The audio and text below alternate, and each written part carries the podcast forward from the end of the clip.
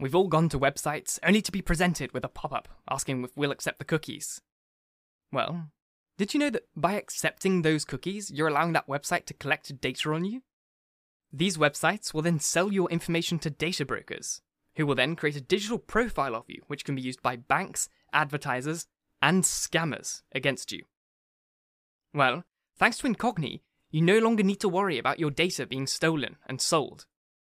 Incogni is a tool that will remove your data from these companies for you. All you need to do is sign up, allow Incogni to work for you, and they will contact data brokers on your behalf and guarantee that your digital ID is removed from the internet.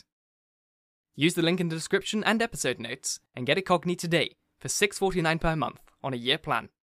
And protect your data and digital ID. Did you know that whenever you use a website, you give them permission to track what you do online? If you keep the tab open, they can see what you do and create a digital footprint of you. Well, with Surfshark Antivirus, not only will you never have to worry about downloading any risky files, but all of your web browsing will be protected, guaranteeing that you can search freely without leaving any digital footprint, and guaranteeing that you can't be tracked online. If you feel like your online protection should be better, use the link in the description and episode notes to get 76% off Surfshark Antivirus today, and feel safe every day on your devices. Hello, and welcome to the Essential Reads. My name is Isaac, and my goal is to bring you a bunch of classic audiobooks in an easy and accessible way. This show is brought to you by my store, where you can purchase all my audiobooks after publication on YouTube for 5 euros. It is one of the easiest ways to support me in turning this not just from a hobby or a side thing into my full time job. Um, the link is in the description. Let's get started. The Scarlet Letter by Nathaniel Hawthorne. Chapter 13 Another View of Hester. In her late, singular interview with Mr. Dimmesdale, Hester Prynne was shocked at the condition in which she found the clergyman reduced. His nerve seemed absolutely destroyed. His moral force was abased into more than childish weakness. It grovelled helpless on the ground, even while his intellectual faculties retained their pristine strength, or had perhaps acquired a morbid energy which disease only could have given them. With her knowledge of a train of circumstances hidden from all others, she could readily infer that, besides the legitimate action of his own conscience, a terrible machinery had been brought to bear, and was still operating on Mr. Dimmesdale's well being and repose. Knowing what this poor, fallen man had once been, her whole soul was moved by the shuddering terror with which he had appealed to her, the outcast woman, for support against his instinctively discovered enemy. She decided, moreover, that he had a right to her utmost aid. Little accustomed, in her long seclusion from society, to measure her ideas of right and wrong by any standard external to herself, Hester saw, or seemed to see, that there lay responsibility upon her in reference to the clergyman which she owed to no other, nor to the whole world besides. The links that united her to the rest of humankind, links of flowers, or silk, or gold, or whatever material, had all been broken. Here was the iron link of mutual crime, which neither he nor she could break. Like all other ties, it brought along with it its obligations. Hester Prynne did not now occupy precisely the same position in which she held during the earlier periods of her ignominy. Years had come and gone. Pearl was now seven years old. Her mother, with the scarlet letter on her breast, glittering in its fantastic embroidery, had long been a familiar object to the townspeople. As is apt to be the case when a person stands out in any prominence before the community, and, at the same time, interferes neither with public or individual interest and convenience, a species of general regard had ultimately grown up in reference to Hester Prynne. It is the credit of human nature that, except where its selfishness is brought into play, it loves more readily than it hates. Hatred, by a gradual and quiet process, will even be transformed to love, unless the change is impeded by a continually new irritation of the original feeling of hostility. In this matter of Hester Prynne, there was neither irritation nor irksomeness. She never battled with the public, but submitted uncomplainingly to its worst usage. She made no claim upon it in requital for what she had suffered. She did not weigh upon its sympathies.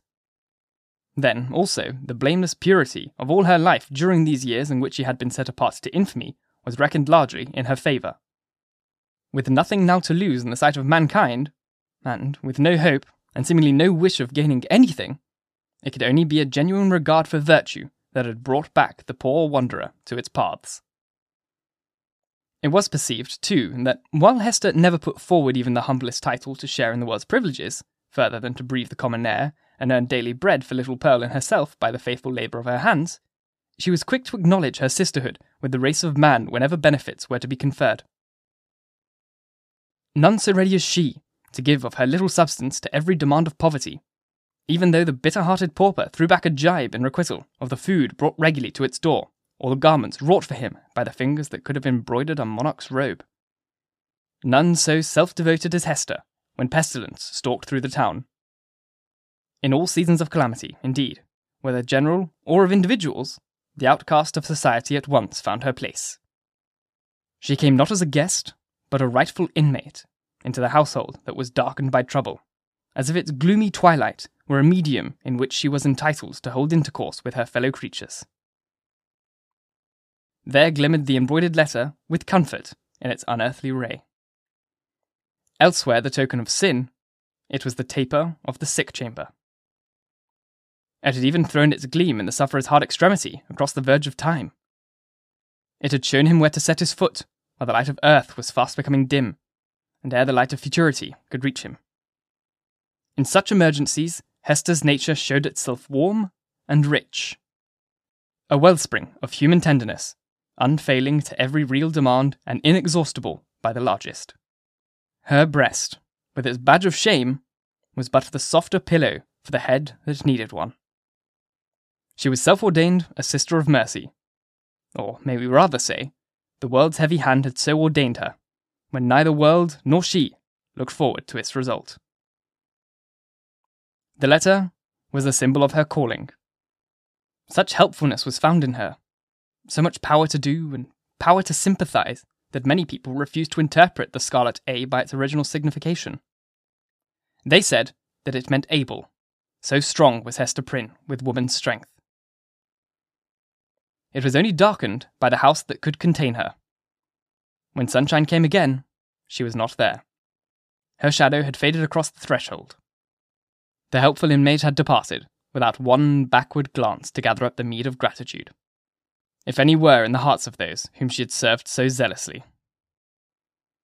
Meeting them in the street, she never raised her head to receive their greeting. If they were resolute to accost her, she laid her finger on the scarlet letter and passed on. This might be pride, but so like humility that it produced all the softening influences of the latter quality on the public mind. The public is despotic in its temper. It is capable of denying common justice when too strenuously demanded as a right.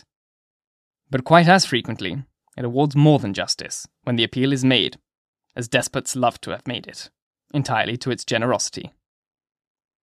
Interpreting Hester Prynne's deportments as an appeal of this nature Society was inclined to show its former victim a more benign countenance than she cared to be favoured with, or, perchance, than she deserved. The rulers and the wise and learned men of the community were longer in acknowledgment the influences of Hester's good quality than the people. The prejudices which they had shared in common with the latter were fortified in themselves by an iron framework of reasoning that made it a far tougher labour to expel them. Day by day, nevertheless, their sour and rigid wrinkles were relaxing into something which, in due course of years, might grow to be expression of almost benevolence. Thus it was with the men of rank on whom their eminent position imposed the guardianship of the public morals. Individuals in private life, meanwhile, had forgiven Hester Prynne for her frailty. Nay, more. They had begun to look upon the scarlet letter as the token not of that one sin for which she had borne so long and dreary a penance, but of her many good deeds since. Do, strangers, it is our Hester, the town's own Hester, who is so kind to the poor, so helpful to the sick, so comfortable to the afflicted.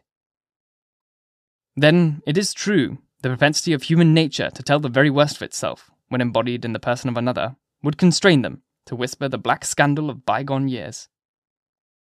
It was none the less a fact, however, that, in the eyes of the very men who spoke thus, the scarlet letter had the effect of the cross on a nun's bosom. it imparted to the wearer a kind of sacredness, which enabled her to walk securely amid all peril. Had she fallen among thieves, it would have kept her safe. It was reported, and believed by many, that an Indian had drawn his arrow against the badge, and that the missile struck it, but fell harmless to the ground.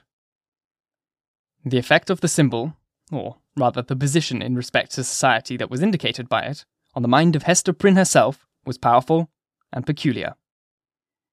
All the light and graceful foliage of her character had been withered up by this red hot brand, and had long ago fallen away, leaving a bare and harsh outline, which might have been repulsive had she possessed friends or companions to be repelled by it. Even the attractiveness of her person had undergone a similar change. It might be partly owing to the studied austerity of her dress, or partly to the lack of demonstrations in her manner.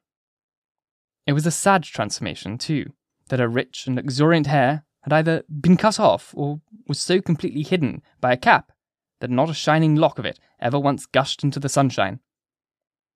It was due in part to all these causes, but still more to something else, that there seemed to be no longer anything in Hester Prynne's face for love to dwell upon. Nothing in Hester's form, though majestic and statue like, that passion would ever dream of clasping in its embrace. Nothing in Hester's bosom to make it ever again the pillow of affection. Some attributes had departed from her, the permanence of which had been essential to keep her a woman. Such is frequently the fate, and such the stern development of the feminine character and person when the woman has encountered and lived through an experience of peculiar severity. If she be all tenderness, she will die. If she survive, the tenderness will either be crushed out of her, or, and the outward semblance is the same, crushed so deeply into her heart that it can never show itself more. The latter is perhaps the truest theory. She who has once been a woman, and ceased to be so, might, at any moment, become a woman again, if there were only the magic touch to effect the transfiguration. We shall see whether Hester Prynne were ever afterwards so touched and so transfigured. Much of the marble coldness of Hester's impression was to be attributed to the circumstance that her life had turned, in a great measure, from passion and feeling to thought. Standing alone in the world, alone as to any dependence on society, and with little Pearl to be guided and protected, alone and hopeless of retrieving her position, even had she not scorned to consider it desirable. She cast away the fragments of a broken chain. The world's law was no law for her mind. It was an age in which the human intellect, newly emancipated, had taken more active and a wider range than many centuries before.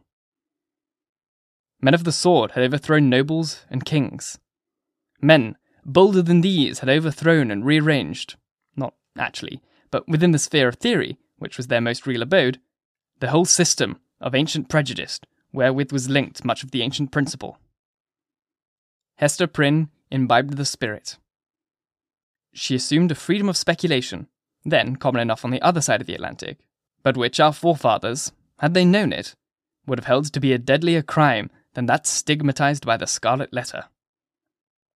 In her lonesome cottage, by the seashore, thoughts visited her such as dared to enter no other dwelling in New England. Shadowy guests that would have been as perilous as demons their entertainer could have been seen so much as knocking at her door. It is remarkable that persons who speculate the most boldly often conform with the most perfect quietude to the external regulations of society.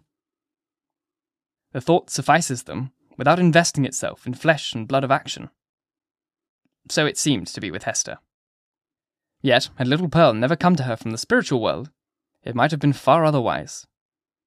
Then she might have come down to us in history, hand in hand with Anne Hutchinson, as the foundress of a religious sect.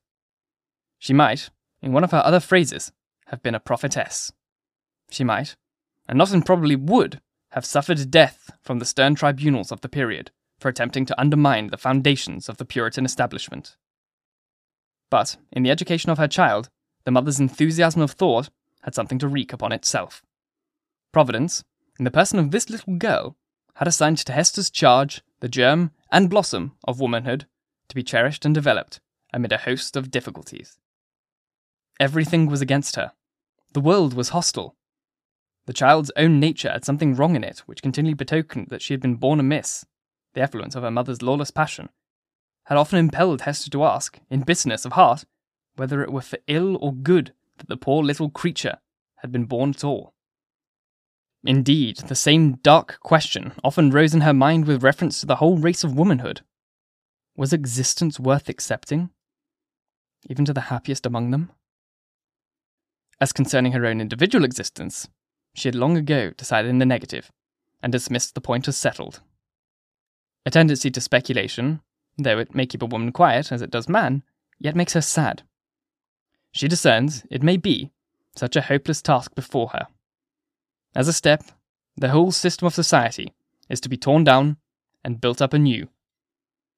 Then, the very nature of the opposite sex, or its long hereditary habit, which has become like nature, is to be essentially modified before woman can be allowed to assume what seems a fair and suitable position.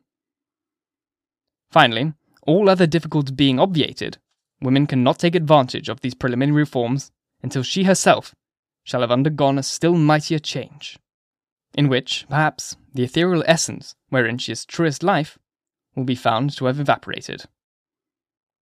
A woman never overcomes these problems by any exercise of thought. They are not to be solved, or only in one way. If her heart chance to come uppermost, they vanish. Thus, Hester Prynne, whose heart had lost its regular and healthy throb, wandered without a clue in the dark labyrinth of mind, now turned aside by an insurmountable precipice, now starting back from a deep chasm. There was a wild and ghastly scenery all about her, and a home and comfort nowhere. At times, a fearful doubt strove to possess her soul whether it were not better to send Pearl at once to heaven, and go herself to such futurity as eternal justice should provide. The scarlet letter had not done its office.